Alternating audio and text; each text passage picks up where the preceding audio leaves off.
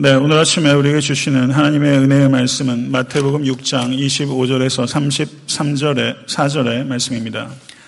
교독하도록 하겠습니다. 제가 먼저 읽겠습니다. 그러므로 내가 너희에게 이르노니 목숨을 위하여 무엇을 먹을까 무엇을 마실까 몸을 위하여 무엇을 입을까 염려하지 말라. 목숨이 음식보다 중하지 아니하며 몸이 의복보다 중하지 아니하냐.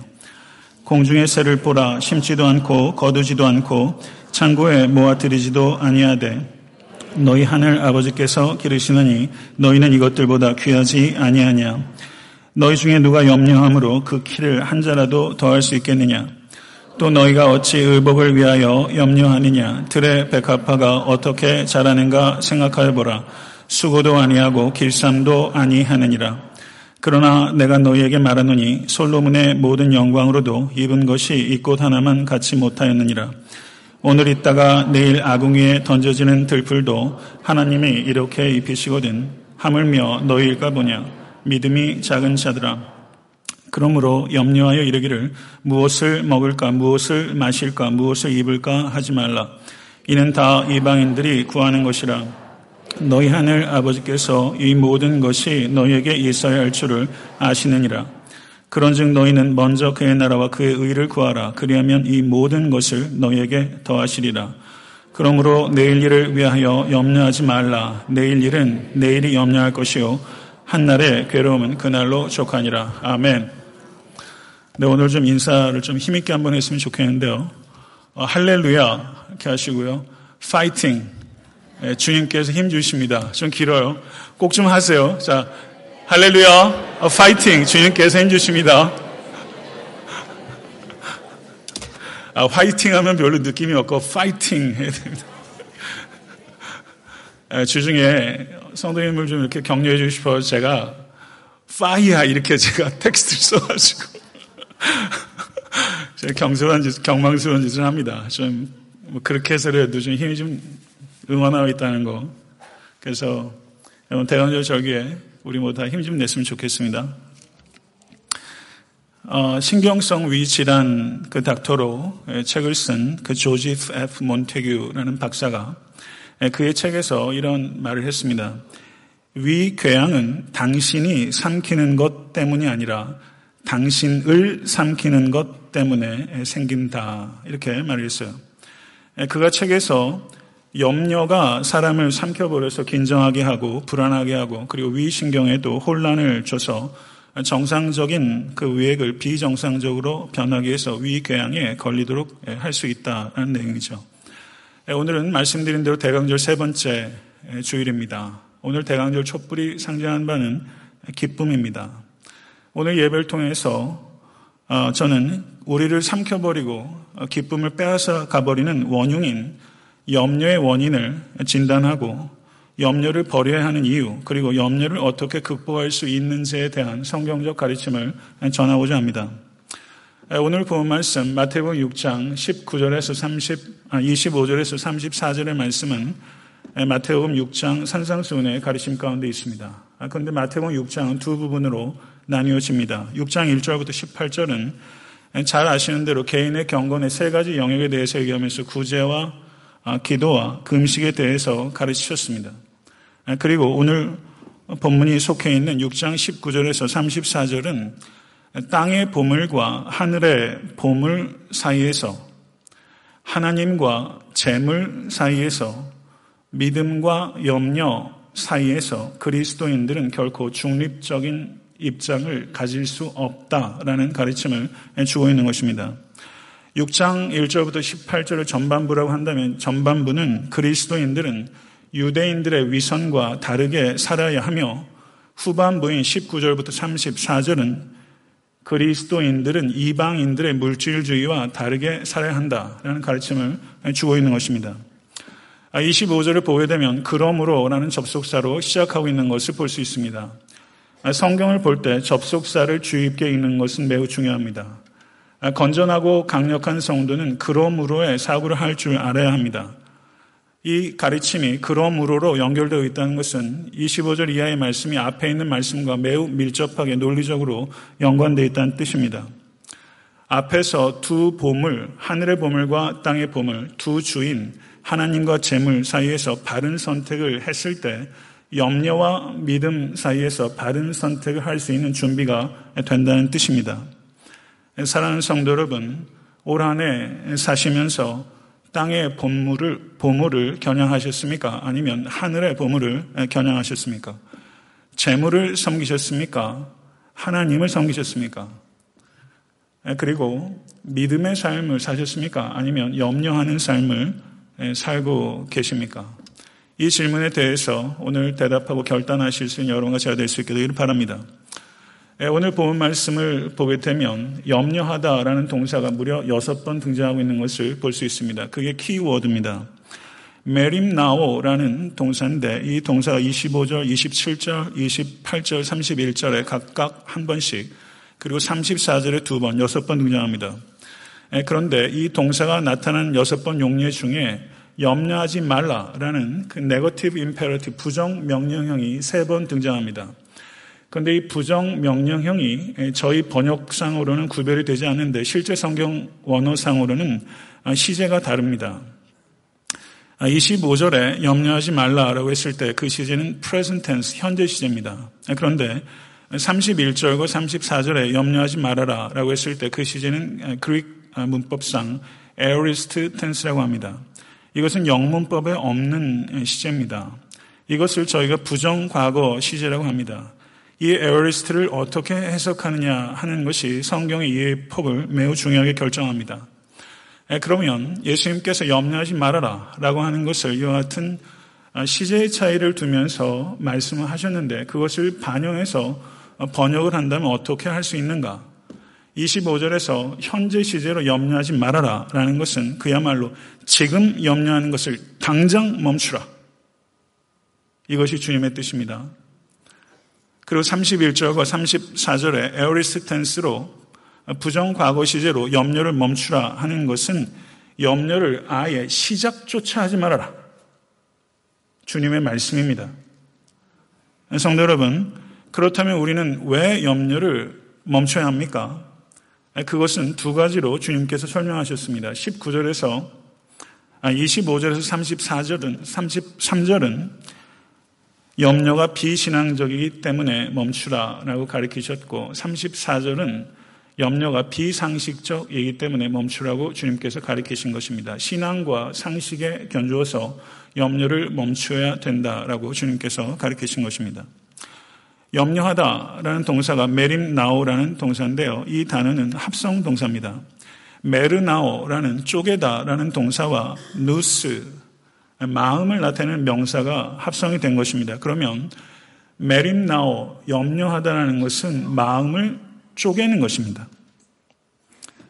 이것은 염려는 우리에게 대한 하나님의 사랑과 우리를 도우시는 하나님의 능력을 믿는 마음을 쪼개는 것입니다. 성도 여러분, 올 한 해 살아오면서 잃어버린 것들이 분명히 있을 것입니다. 살다 보면 도둑도 당한 일이 있습니다. 뉴욕엔 정말 도둑 많습니다.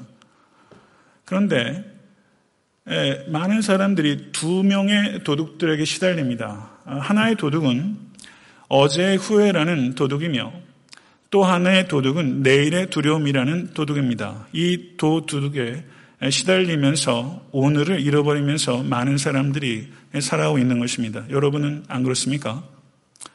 그런데 문제는 많은 사람들이 염려를 죄라고 생각하지 않는다는 것입니다. 염려를 그저 일종의 심리적인 상태 정도로 가볍게 여기는 측면이 있습니다. 그러나 성경은 그렇게 얘기하지 않습니다. 웨스터민스터 소요리 문답을 보게 되면 사람의 제일 되는 목적은 하나님을 영화롭게 하는 것과 영원토록 그를 즐거워하는 것이다. 라고 말씀하고 있습니다. 이것은 성경 말씀을 함축적으로 요약한 것입니다. 성도 여러분, 하나님의 사랑과 하나님의 능력을 믿지 않는 것을 불신이라고 합니다. 그리고 그것을 믿지 않는 것을 염려라고 합니다. 그 염려하면서 어떻게 하나님께 영광을 올려드릴 수 있으며 그 염려하면서 어떻게 하나님을 즐거워할 수 있습니까? 누가 보면 21장 34절엔 이런 말씀이 있습니다. 너희는 스스로 조심하라. 그렇지 않으면 방탕함과 술 취함과 생활의 염려로 마음이 둔화해지고 뜻밖의 그날이 덫과 같이 너희에게 임하리라. 주님의 가르침입니다. 여기에서 주님께서는 세 가지를 열거하고 있습니다. 첫 번째는 방탕함과 술 취함입니다. 이것은 명백하게 죄입니다. 방탕함과 술 취함이 죄라면 예수께서 열거하고 계신 마지막 생활의 염려도 명백하게 죄입니다. 염려는 죄입니다. 제가 어저께요, 그, 가지고 있는 자료가 너무 오래된 자료라서 조금 업데이트된 자료를 찾아보려고 했는데 찾지를 못했어요. 2006년도 자료입니다. 2006년도 12월 7일에 뉴욕타임스 기사인데요. 한 해 동안 아, 뉴욕에서 처방된 수면제 건수가 4,200만 건이라는 것입니다. 그 당시 사상 최대라고 그렇게 얘기를 해요. 아마 올해는 이거보다 훨씬 늘었겠죠. 2000년도에 처방된 수면제 건수보다 약 60% 증가가 됐다는 것입니다. 그리고 인구의 약 10% 정도가 불면증에 시달리고 있다는 것입니다. 올해와 그리고 작년 아마 이 통계보다 훨씬 많은 수치의 사람들이 뉴욕뿐만 아니라 애틀란타에도 이제 계신 분들께서도 아마 불면의 밤을 보내신 분들 있을 것입니다. 저도 불면의 밤 있습니다. 잠을 들기가 어려울 정도로 고통스러운 삶의 현실이 있고 그리고 잠을 깨는 것이 아득할 만큼 고통스러운 삶의 현실이 있습니다. 실제 한 성도는 제게 오셔서 목사님 저 안 깨어났으면 좋겠어요 하는 분이 있어요. 아마 그런 밤들을 우리는 과거가 됐든 현재가 됐든 경험해보지 않은 분들 없을 것이라 생각합니다. 사실 우리는 불안합니다. 불안을 심리학적으로 어떻게 이야기를 하냐면요. 특정한 대상을 가지고 있지 않는 두려운 감정이라고 말합니다. 두려움을 느끼는 이유를 곰곰이 사실관계를 따져보게 되면 특정한 대상이 없는데 두려울 때가 참 많이 있다는 것을 우리는 제 기인의 경험을 통해서도 보게 됩니다. 이 두려움, 이 불안이 역사적으로 조금 그 불안해하는 원인이 좀 달랐던 것 같습니다. 고대 사회를 생각해 보십시오. 고대 사회에는 많은 자연 재해들이 있었고 부족 간의 전쟁들이 있었습니다. 그래서 고대 사회의 불안의 요지는 생존에 대한 불안의 시기다. 이렇게 볼 수 있습니다. 그런데 이성의 시대를 지나면서 과학이 근대로 들어와 발달하면서 과학적 불확실성에 대한 불안의 시기가 있었습니다. 과학적 불확실성에 대한 불안의 시기. 그리고 현대 사회로 들어오게 되면서 이 불안은 욕망으로 인한 불안의 시기라고 할 수 있습니다. 인류 역사 전체를 이렇게 3등분해서 얘기한다는 것은 지나치게 간소화시킨 측면이 있지만 생존에 대한 불안의 시기, 과학적 불확실성에 대한 불안의 시기, 그리고 욕망으로 인한 불안의 시기. 현대 사회는 욕망으로 인한 불안의 시기라고 말하는 것이죠. 분명히 그렇습니다. 성도 여러분, 다른 사람 얘기할 거 없이 여러분에게도 제게도 더 부유해지고 싶은 욕망, 더 유명해지고 싶은 욕망, 더 중요해지고 싶은 욕망, 이 욕망 분명히 있습니다. 이 욕망이 현대인들을 습격해서 현대인들에게 불안을 가중하고 그리고 불면의 밤을 보내게 하는 것이죠. 성도 여러분, 이것을 알롱드 보통이라는 젊은 철학자가 현대 사회를 지위로 인한 불안, 스테이터스 앵그자이티의 시대다 이렇게 규정했습니다. 확실히 그런 것 같습니다. 우리가 노력하는 많은 것들이 높은 지위를 획득하기 위한 것입니다. 그리고 그 지위를 가짐으로 말미암아 다른 사람의 인정과 사랑과 관심과 영향력을 갖게 되고 그리고 궁극적으로는 행복해질 수 있다고 생각합니다. 지위를 통해서 행복을 얻을 수 있다고 생각합니다. 그리고 그 위에 있습니다. 그런데 지위를 통해서 행복해지려고 한다면 성도 여러분 그것은 하나의 불안을 또 다른 불안으로 옮기는 것 외에는 다른 것이 아니라는 것입니다. 이것을 우리는 깊이 숙고해야 합니다. 성도 여러분, 속물이란 말 들어보셨어요? 유쾌하지 않은 말입니다. 에, 너는 정말 속물 같아 라는 말 혹시 해보신 적 있으세요? 뭐 경험이 있을 수 있다고 봅니다. 그럼 속물이라는 말을 사전적으로 정의할 때 어떻게 정의할 수 있냐면요. 하나의 가치를 지나치게 떠버리는 사람. 하나의 가치를 지나치게 떠버리는 사람. 세상에 많은 가치들이 있고 교회 안에도 가치가 있습니다. 근데 세상의 가치는 한 가지를 고른다면 돈입니다. 돈이라는 조건으로 계층을 나누고 돈 때문에 오만해지는 것, 속물입니다. 반대로 돈 때문에 열등감을 느끼는 것도 속물입니다. 우린 그 차원 생각해야 됩니다. 하나의 가치를 지나치게 떠버리면서 마치 돈으로 모든 것들이 다 얘기하는 것처럼 돈 때문에 오만해지고 돈 때문에 열등감 느끼는 것. 성도 여러분, 다 속물입니다. 우리는 삶의 불안을 떨치기 원합니다. 그리고 사실 우리는 매우 심각하게 불안해하고 있습니다. 그런데 이 불안의 문제를 단순하게 심리적으로 강화시켜서 나를 강화시켜서 이 불안을 떨칠 수 있는 게 아닙니다. 이 불안은 삶의 근본적인 목적과 자세를 바꾸지 않으면 불안과 이별할 수 없습니다. 그렇기 때문에 우리는 불안을 이기기 위해서는 삶의 헛된 욕망을 버려야 합니다. 성도 여러분, 삶의 헛된 욕망을 버릴 때 염려도 같이 버릴 수 있습니다. 삶의 헛된 욕망 버리실 수 있으시겠습니까? 두 번째, 염려를 그쳐야 되는 이유는 염려는 비생산적이기 때문입니다. 어느 회사에서 10년 동안 근속한 그 열심히 일하는 사원이 회사에서 이제 2개월 동안 유급 휴가를 줄 테니까 가서 잘 쉬고 와라. 이렇게 얘기했어요. 근데 이 사람이 너무 좋은 거예요. 근데 가만히 생각해 보더니 휴가를 반납했어요. 그러니까 상사가 불렀어요. 왜 휴가를 안 가느냐? 유급 휴가인데 그랬더니 이 사람이 그렇게 얘기했다는 거예요. 내가 없는 동안에 사장님 회사가 잘 운영이 안 되면 어떻게 해요? 네, 이렇게 얘기했고 그런데 또 하나 걱정이 있대요. 사장님 제가 없는 동안에 회사가 잘 돌아가면 어떻게 해요? 안 돌아갈까 염려, 잘 돌아갈까 염려. 이 얼마나 비생산적인 생각입니까? 예, 저는 우리 교회 성보주 목사님께서 휴가를 반납하면 제가 받아드리겠습니다. 그것도 일부 예배 끝나고 그럴 일은 없을 거라고 또 그러더라고요. 예, 사람 일 어떻게 알아요? 마태원 6장 27절을 보니까 너희 중에 누가 염려함으로 그 키를 한 자나 더 할 수 있느냐? 라고 말했는데 여기서 키라고 번역된 성경 언어가 헬리키아라는 그리스어인데요. 이 단어가 키라고 번역될 수도 있는데 수명이라고도 번역될 수 있는 단어입니다. 가지고 계신 영어 번역본을 보면 수명이라고 번역된 그 번역본들이 있을 거예요. 저는 개인적으로는 키라고 번역하기보다는 수명이라고 번역하는 것을 선호합니다. 그러면 어떻습니까? 염려하는 것이 수명을 길게 하겠습니까? 수명을 단축시키겠습니까? 수명을 단축시키죠. 이 회사원 제명이 살겠어요? 이런 것까지 염려하면서 제명이 살겠습니까? 성도 여러분, 창세기 50장을 보게 되면요. 야곱이 죽었을 때 요셉의 형제들이 요셉에게 와서 이렇게 말합니다. 아버지가 죽었음을 보고 말하되 요셉이 혹시 우리를 미워하여 우리가 그에게 행한 모든 악을 다 갚지는 아니할까?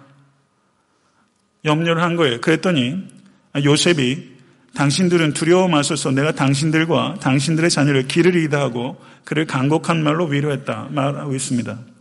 성도 여러분, 올 한 해 살면서 요셉의 형들과 같이 안 해도 되는 염려하신 적 없습니까? 성도 여러분, 혹시나 저 사람이 나를 싫어하는 거 아닐까? 혹시나 내가 큰 병에 걸린 것은 아닐까? 혹시나 사업이 어려워지지는 않을까? 혹시나 시험에 떨어지지는 않을까? 혹시나 교통사고를 나면 어떡할까? 혹시나 벼락에 맞지는 않을까? 혹시나 복권에 당첨되면 어떡할까? 복권에 당첨될까 염려하세요?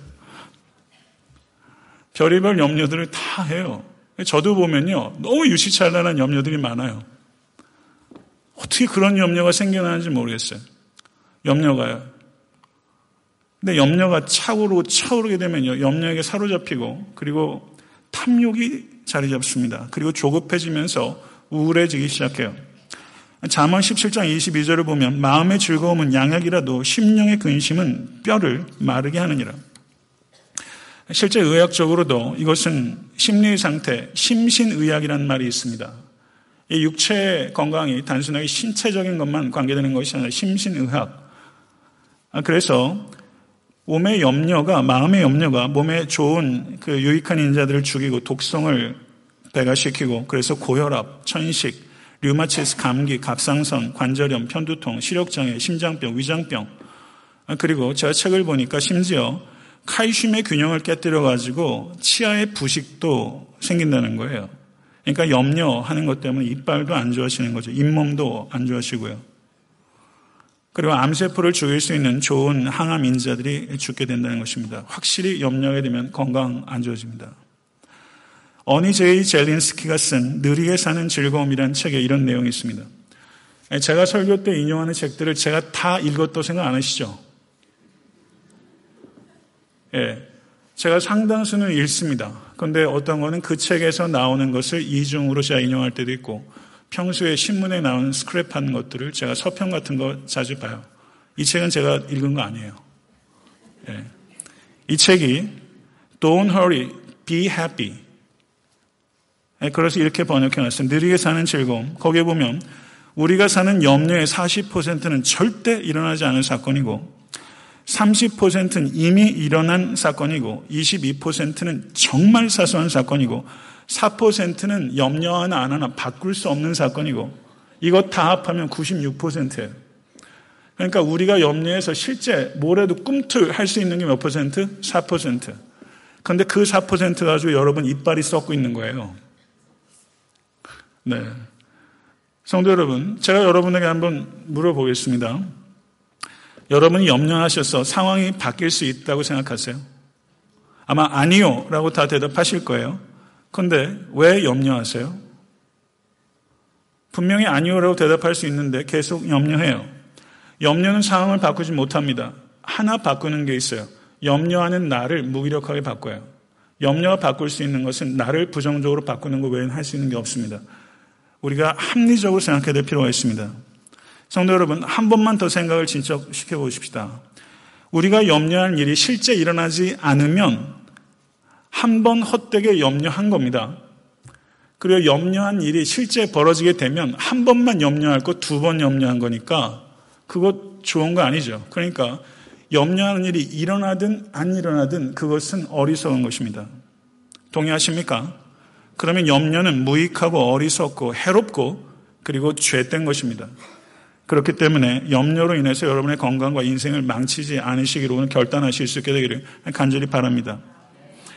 예, 그렇다면 이제 염려를 내려놓아야 되는 이유에 대해서 비신앙적이고 비생산적이기 때문이라면 어떻게 염려를 멈출 수 있습니까? 하는 실용적인 문제로 넘어가는 것입니다. 여기에 세 가지 대답을 할 수 있습니다. 저라면 따라 하시죠. 하나님을 신뢰하라.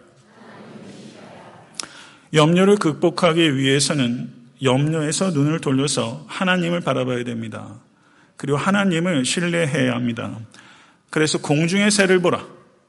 예수님께서 시선을 옮기시는 거예요. 공중의 새를 보라. 심지도 않고 거두지도 않고 창고에 모아 들이지도 아니하되 너희 하늘 아버지께서 기르시나니 너희는 이것들보다 귀하지 아니하냐. 31절과 32절을 보시면 염려하여 이르기를 무엇을 먹을까 무엇을 마실까 무엇을 입을까 하지 말라. 이는 다 이방인들이 구하는 것이라. 너희 하늘 아버지께서 이 모든 것이 너에게 있어야 할 줄을 아시느니라. 아멘. 믿으십니까? 예수님의 이 가르침 앞과 뒤에 예수님께서 하나님을 하늘의 아버지라고 두 차례 천부라고 말씀하고 있습니다. 우리는 하늘의 아버지가 있는 하나님의 자녀입니다. 믿으십니까? 하늘에 계시기 때문에 초월적인 하나님께서 내 문제를 해결하실 수 있는 능력이 있고 그 하늘에 계신 하나님께서 나의 아버지이기 때문에 내 문제를 해결하시고자 하는 사랑의 의지가 있습니다. 할렐루야. 그것이 결합되기 때문에 내 문제가 해결될 수 있는 것입니다. 그런데 저는 이 말씀을 묵상하면서 그 예수님은 참 좋은 선생님이세요. 주변에 있는 여러 가지 자연과 씨 뿌린 자의 비유를 봐도 그렇고 공중의 새와 들의 백합화 예수님께서는 항상 이 주변의 소소한 일들을 통해서 영적 진리를 확장하십니다. 왜 공중의 새와 들의 꽃을 예로 드셨을까? 제가 위장이 좀 큰 것 같습니다. 저 잘 먹어요. 새의 위장이 제 위장만큼 되거나 아니면 돼지의 위장이나 소의 위장만큼 된다면 작은 새가 날 수 있겠습니까?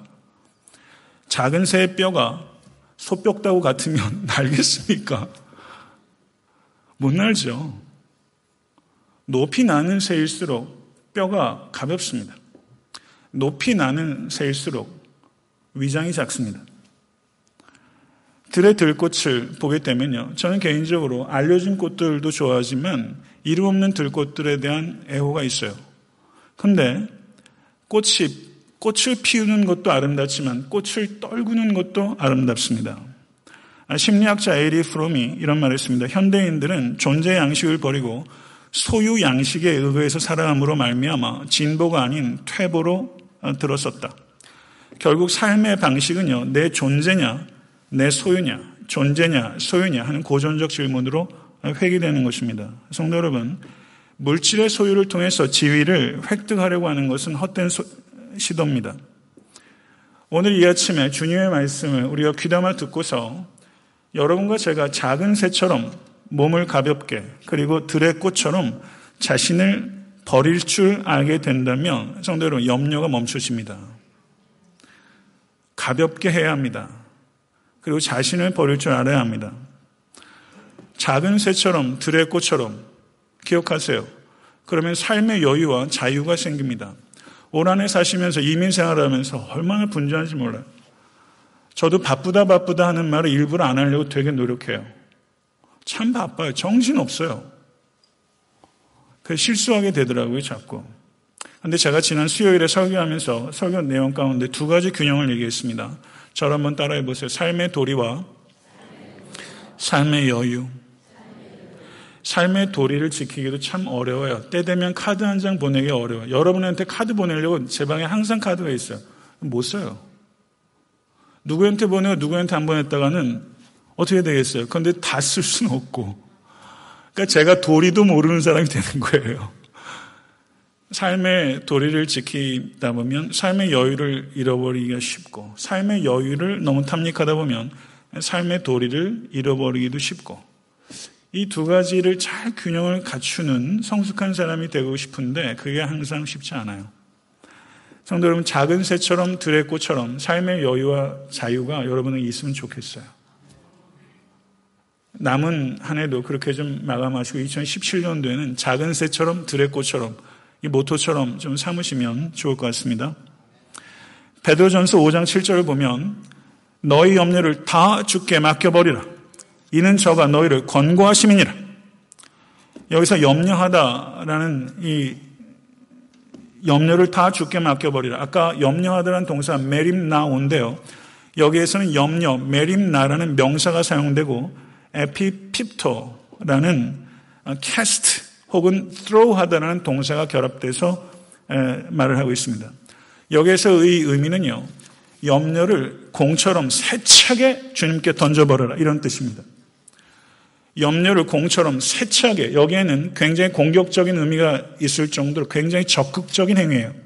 염려를 주님께 냅다 던져버리라. 그런데 여기에서 염려를 주님께 던지라라는 것은 염려의 실제가 있다는 것입니다. 여러분에게 염려할 수밖에 없는 삶의 현실이 있어요. 그런데 염려를 냅다 던지라는 것은 여러분이 염려할 수밖에 없는 삶의 현실이 닥쳤을 때 겸손히 자신을 낮추고 즉시 하나님께서 이 문제를 다루실 수 있도록 그 공을 주님께 던져라. 이것입니다. 성도 여러분, 여러분에게 마귀를, 여러분에게 염려를 던지는 존재는 마귀입니다. 마귀가 여러분에게 이 염려란 공을 얼마나 던지는지 몰라요. 그 공 많이 받으시잖아요. 그러면 마귀가 여러분에게 왜 염려란 공을 던집니까? 그 공을 던짐으로 말미암아 하나님으로부터 여러분의 눈이 떠나도록 하려고 하는 것입니다. 하나님과의 교제로부터 여러분을 차단하기 위해서 염려는 공을 던집니다. 그 공을 받을 때마다 지체함이 없이 그냥 하나님께 그 공을 다시 던지실 수 있는 여러분과 제가 될 수 있게 간절히 바랍니다. 그렇게 받자마자 그 공 끓이지 않고 하나님께 던지고 또 던지고 하는 과정을 통해서 마귀가 여러분들의 실력을 아는 거예요. 여러분들을 가지고 놀 수 없다는 것을 마귀가 깨닫습니다. 그 과정이 영적 성숙입니다. 그런데 성도 여러분, 그리스도인이 영적 성숙에 도달한다는 것이 영적 침체로부터 면제받는다는 뜻은 아닙니다. 영적 침체를 겪지 않는 사람은 한 사람도 없습니다. 저 같은 평범한 사람 말할 것도 없고 다윗도 영적 침체를 겪습니다. 성도 여러분, 염려가 없다는 것이 괴로움이 없을 것이다라는 뜻은 아닙니다. 이것을 구별해야 합니다. 괴로움이 있습니다. 괴로움은 삶의 정상적인 한 부분입니다.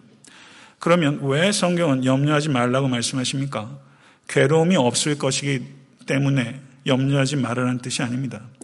염려하는 것은 오늘 말씀드린 것처럼 비신앙적이고 비상식적이기 때문이며 우리에게 닥치는 괴로움은 하늘에 계신 우리 아버지께서 돌보실 수 있는 범위 안에 있음을 믿기 때문이고 하나님을 사랑하는 자, 곧 그의 뜻대로 부르심을 입은 자들에게는 모든 것이 합력해서 선을 이루게 될 줄을 내가 알기 때문입니다. 할렐루야. 믿으세요? 그렇기 때문에 염려가 없는 것과 괴로움이 없는 것은 다른 문제지만 나에게 닥치는 지금 여러분에게 있는 괴로움이 하나님께서 다루실 수 있는 범위 안에 있다는 것 믿으십시오. 그리고 이 괴로움이 궁극적으로 모든 것이 합력해서 선을 이루게 될 것을 믿으실 수 있게 간절히 축원합니다. 하나님께서 여러분에게 말씀하십니다. 자기 아들을 아끼지 아니하시고 우리 모든 사람을 위해서 내어 주신 이가 어찌 그 아들과 함께 모든 것을 너에게 은사로 주지 않겠느냐. 환난 날에 나를 부르라. 내가 너를 건지리니 내가 나를 영화롭게 하리라. 하나님의 말씀입니다. 여러분 각자에게 주시는 말씀입니다. 하나님께서 환란 가운데서 여러분을 건지실 수 있는 전능의 하나님이심을 진심으로 믿으실 수 있기를 간절히 축원합니다. 모든 상황 속에서 주를 찬양하는 것은 가스펠 찬양에서만 할 것이 아니라 실제 여러분의 삶 속에서 영혼으로 불러야 되는 찬양입니다. 두 번째, 삶의 열매를 극복할 수 있는 두 번째 방법은 저를 따라 하시죠. 삶의 우선순위를 확립하라. 염려를 극복하기 위해서는 삶의 우선순위가 확립되어야 됩니다. 너희는 먼저 그의 나라와 그의 의를 구하라. 그리하면 이 모든 것을 너에게 더하시리라. 교육은요, 우선순위를 알려주는 거예요. 염려하는 이유는 무엇입니까? 결국은 여러분의 삶의 우선순위가 혼돈스럽기 때문입니다. 염려하는 사람은 자신의 안전을 창조주 안에서 발견하는 사람이 아니라 피조물 안에서 자신의 안전을 찾으려는 사람입니다. 성도 여러분, 기독교는요, 성경의 하나님은요, 몸의 필요를 부인하지 않습니다. 몸의 필요를 멸시하는 종교가 아닙니다. 하나님께서 우리의 몸을 만드셨습니다. 믿으십니까? 그리고 우리의 몸을 하나님께서 돌보십니다. 그런데 하나님께서는 성도가 몸의 필요를 채우는 것에 몰두하는 것을 원치 않습니다. 믿으십니까? 사랑하는 성도 여러분, 우리가 믿는다고 하는 것이 자신의 안전을 위해서 분별 있는 준비를 하지 말란 뜻이 아닙니다. 그리스도인들은 분별 있게 미래를 준비해야 합니다. 그러나 분별 없이 염려하지 말아야 됩니다. 이것을 기억하십시오. 분별 있게 미래를 준비하십시오. 그러나 분별 없이 염려하지 않으실 수 간절히 바랍니다. 이방인들의 삶의 방식은 자신의 안전에 몰두하는 것이라면 그리스도인들의 삶의 방식은 하나님의 나라와 의에 몰두하는 것입니다. 이것이 여러분의 삶의 방식과 제 삶의 방식이 되어야 됩니다. 성도 여러분, 염려로부터 자유하시길 원하신다면 더욱더 삶의 목적을 분명하게 하십시오. 목적의 불확실성에서 염려는 계속적으로 생산될 것입니다. 무엇이 근본적인가? 무엇이 궁극적인가? 무엇이 영원한가? 하는 것에 대해서 눈이 열려야 합니다. 성공의 공통분모라는 책을 쓴 E.M. 그레이라는 교수가 성공한 사람들에게는 하나같이 습관이 있는데 그것은 소중한 것을 먼저 하는 습관이다. 이런 말을 했습니다. 간단히 말하면 first thing first. 소중한 것을 최우선으로 하라. 올 한 해도 열심히 사셨습니다. 저도 열심히 살았습니다. 근데 열심을 내다가 방향을 잃습니다. 열심을 내다가 목적을 잃어버립니다. 인생의 제일 끝자락에서 그거 발견하게 되면 참 당혹스럽습니다. 사랑하는 성도 여러분, 열심히 있어야 됩니다. 그러니까 열심보다 중요한 것은 항상 방향입니다. 긴급한 것을 그저 면피하느냐고 정신없이 살지 마시고 본질적인 것이 무엇인지에 대해서 깊이 숙고하시고 천천히 일정하게 나아가십시오. 성도 여러분, 왜 미국 오셨는가? 옛날 미국 오셨을 때 왜 이민 왔는가? 왜 사는가? 왜 공부하는가? 왜 먹어야 하는가? 왜 건강해야 하는가? 왜 내 자식들 가르쳐야 하는가? 왜 결혼해야 하는가? 이런 여러 가지 본질적인 질문들 생각해야 합니다. 그래야 먼저 그 나라와 그 의라는 관점에서 이 모든 것들이 조정이 될 때 염려로부터 자유할 수 있게 될 것입니다. 세 번째는 절 따라 하시죠. 오늘에 충실하라. 세 번째 실천적인 방법은 오늘에 충실하는 것입니다. 이거 모르는 사람 어디 있겠습니까? 예수님께서 내일 일을 염려하지 말라라고 가르치신 것은 오늘에 충실하라라는 뜻입니다. 실직당한 사람이 있었습니다. 한국에도 아예 취직이 안 된 젊은이들이 얼마나 많으며 그리고 경쟁이 아주 많다 보니까 실직당하는 사람이 있습니다. 그래서 몇 개월 동안 고민하다가 술로 전전했습니다. 이 사람이 왜 실직했을까요? 여러 가지 이유들이 있죠. 분명히 구조적으로, 경제적으로 안 좋기 때문에 측면이 있습니다. 그러나 그 개인의 국한지어서 생각해 본다면 핑계를 외부에서만 찾는 것은 그건 매우 부적절합니다. 자기 안에서 원인을 찾는 게 성숙하고 능동적인 사람이죠. 근본적인 원인은 아무리 경제가 안 좋아도 채용할 만한 사람이 아니기 때문입니다.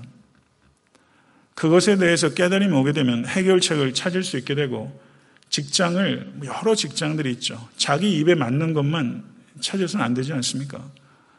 채용할 만한 사람이 되기 위해서 오늘 성실하게 노력할 수 있습니다. 한국 사회가 노력 가지고 안 되는 사회가 된 것 같습니다. 안타깝고 이런 얘기 하는 거 경솔할 수도 있지만 성도 여러분 오늘 설교 제목이 한 번에 모래 하나이라는 제목입니다. 이 제목이 무슨 뜻인가 좀 의아하신 분들 계실 거로 생각합니다. 모래시계 한 번쯤 집에 안 가져보고 계신 분 없을 거라 생각합니다. 모래시계를 뒤집어 놓게 되면 모래알들이 그 좁고 가느린 모래시계 몰 통과해서 밑으로 쏟아져 내립니다.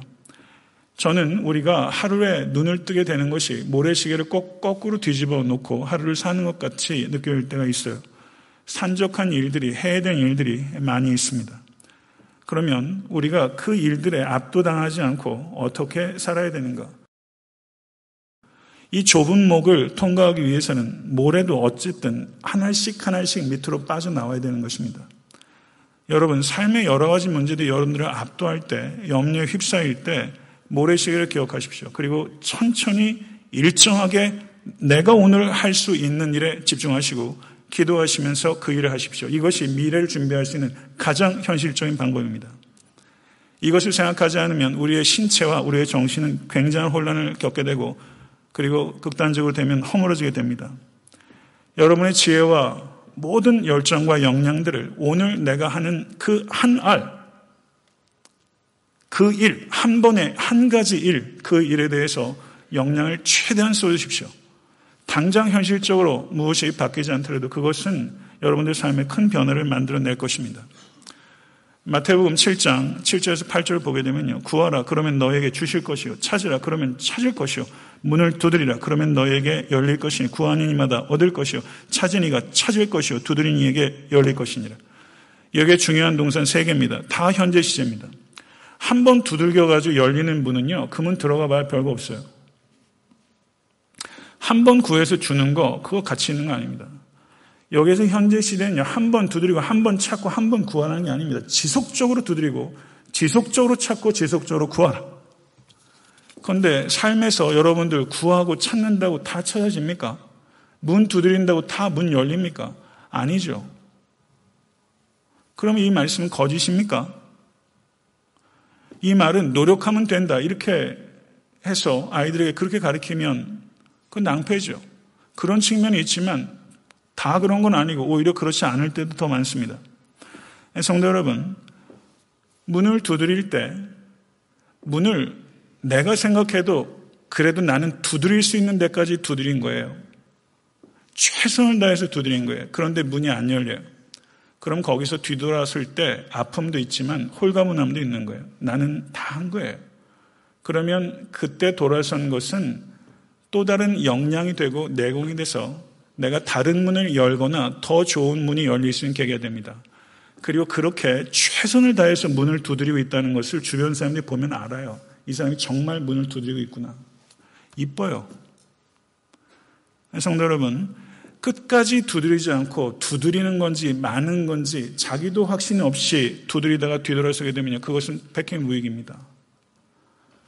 예, 조금 다른 얘기를 좀 드리겠습니다. 제가 교회를 개척한 지 얼마 안 됐을 때 어, 저희 교단 목사님 그 사바나 그 RH 홀리네스 교회를 섬기고 계신 목사님께서 저한테 전화를 주셨어요. 그땐 제가 그 목사님 알지도 못했고 거기에 저희 교단교회가 있는지도 몰랐어요. 근데 전화가 와서 저를 만나자고 그러더라고요. 그래서 좀 당황스러웠어요. 근데 먼 길 돌아서 오셨다고 그랬길래 제가 만나러 갔습니다. 근데 그분이 이제 막 개척을 시작해가지고 그냥 교회에서 주는 주거지에 살면서 정말 아이들은 둘이 있는데 정말 어떻게 살 수가 없는 거예요. 그래서 테네시에 있는 저희 교단 지방회장님을 찾아가셔서 이만 이만 여차여차 해서 교회를 개척했는데 좀 도움을 잠시 주시면 저희 목회 열심히 하겠다고. 갔는데 그 교회 형편이 여의치 않은 거예요. 그러면 그만 가시라고 그러면 될 일을 안선호 목사를 찾아가라고 또 얘기를 또 왜 하는 거예요 도대체. 나도 개척한 지 얼마 안 돼가지고 죽을 맛인데. 저를 찾아온 거예요. 그래서 제 주머니 사용도 안 좋고 하니까 던킨 같죠. 아니, 던킨이 아니라 맥도날드. 근데 그때 오후 4시 정도예요.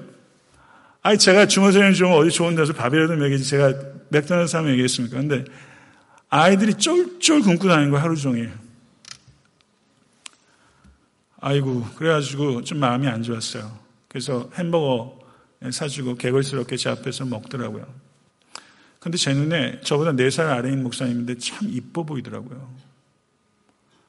자동차 몰고서 애 데리고 사반하고 어딘데 테네시까지 올라갔다가 안 목사님 찾으러 가서 만나라고 뭘 보고서 뭘 얻을 게 있다고 또 혹시나 하는 마음으로 와서 목사님 제가 목회 비전이 이렇게 이렇게 목회하려고 합니다. 그러니까 문을 두드리는 거죠. 문을 두드리는 거죠. 너무 귀하더라고요. 이 사람은 목회가 이 사람이 여기다 다 걸고 있구나. 이런 생각이 들더라고요. 가족이 하나 돼서 같이 굶고 같이 먹고 같이 울고 하면서 목회하는구나. 되겠다. 이런 생각이 저한테 딱 들더라고요. 그때 이후로 저희 교회 청년부에서 수련회 거기에 여름에 자주 갔어요. 그래서 주일날도 거기서 예배 드리겠고 그래서 으쌰으쌰 좀 하고 저희가 감사 헌금은 따로 드리고 또 청년들 도 자기 헌금 드리고 그래서 두 번, 세 번 그렇게 다녀왔어요. 예, 그리고 제가 말씀드렸다시피 저희가 매월 이렇게 헌금을 보내드렸습니다. 그래서 좀 힘내시라고. 예, 그랬는데 어, 얼마 전에 제가 그 목사님이 저를 좀 만나자고 해서 얘기를 했더니 내년도에는 안 도와주셔도 된다고 제가 그 얘기 드렸죠. 안 도와주셔도 된대요. 그래서 괜찮으시겠어요? 그랬더니 해보겠대요. 이제는 도움 그만 받고 도움을 주는 교회가 되고 싶다고 그렇게 얘기하더라고요. 그래서 제가 그걸 꺾질 못하겠더라고요. 그거 한번 해보시라고. 그래서 혹시 어려우시면 얘기하세요. 그 포지션은 그대로 가지고 있다가 도와드릴게요. 이렇게 말씀을 드렸는데요. 성도 여러분, 두드리는 거거든요. 정말 이 사람이 두드리고 있는지 안 두드리고 있는지 보면 압니다. 정말 알아요. 이 사람이 이걸 정말 구하는지 정말 찾는지. 세상이 아무리 갑박해도 이 사람이 여기에다 정말 두드리고 있구나. 오디션 프로에 나오는 가수들 노래하는 건 봐도 그 절실함이 느껴져요. 여러분이 하시는 일들이 다른 사람이 뭐라고 하든지 상관없이 여러분의 자녀도 마찬가지고요. 아, 얘는 정말 두드리는구나. 이거 정말 갖고 싶구나. 그러면요, 느껴지는 법입니다. 그러면 문이 열려요. 그 문이 안 열리면 다른 문이 열리고 더 좋은 문이 열려요. 여러분에게 문 열고 나가시게 되면 똑같은 삶의 일상들이 반복돼요. 그 일의 내용은 변하지 않아도 거기에 들어가는 여러분의 혼과 마음은 정성은 달라요. 달라요. 제가 하는 설교 행위도 마찬가지입니다. 여기에 들어가야 돼요. 여러분이 하시는 일들에 그렇게 두드리실 수 있게 간절히 바라고 그래서 정말 감동적으로 사십시오. 그리고 주변 사람들 감동을 일으키실 수 있는 여러분의 삶이 될 수 있게 간절히 바랍니다. 모래 하나하나리 떨어져 내리는 것처럼 여러분에게 있는 일들을 일정한 리듬을 가지고 천천히 그 일을 감사하면서 해보세요. 불과 몇 년 사이에 엄청난 변화가 경험되게 될 줄 믿습니다. 어저께 설교를 준비하면서 제가 크게 감동받았던 구절이 하나 있어요. 그 구절 같이 한번 읽어보겠습니다. 10편 16편 11절입니다. 10편 16편 11절.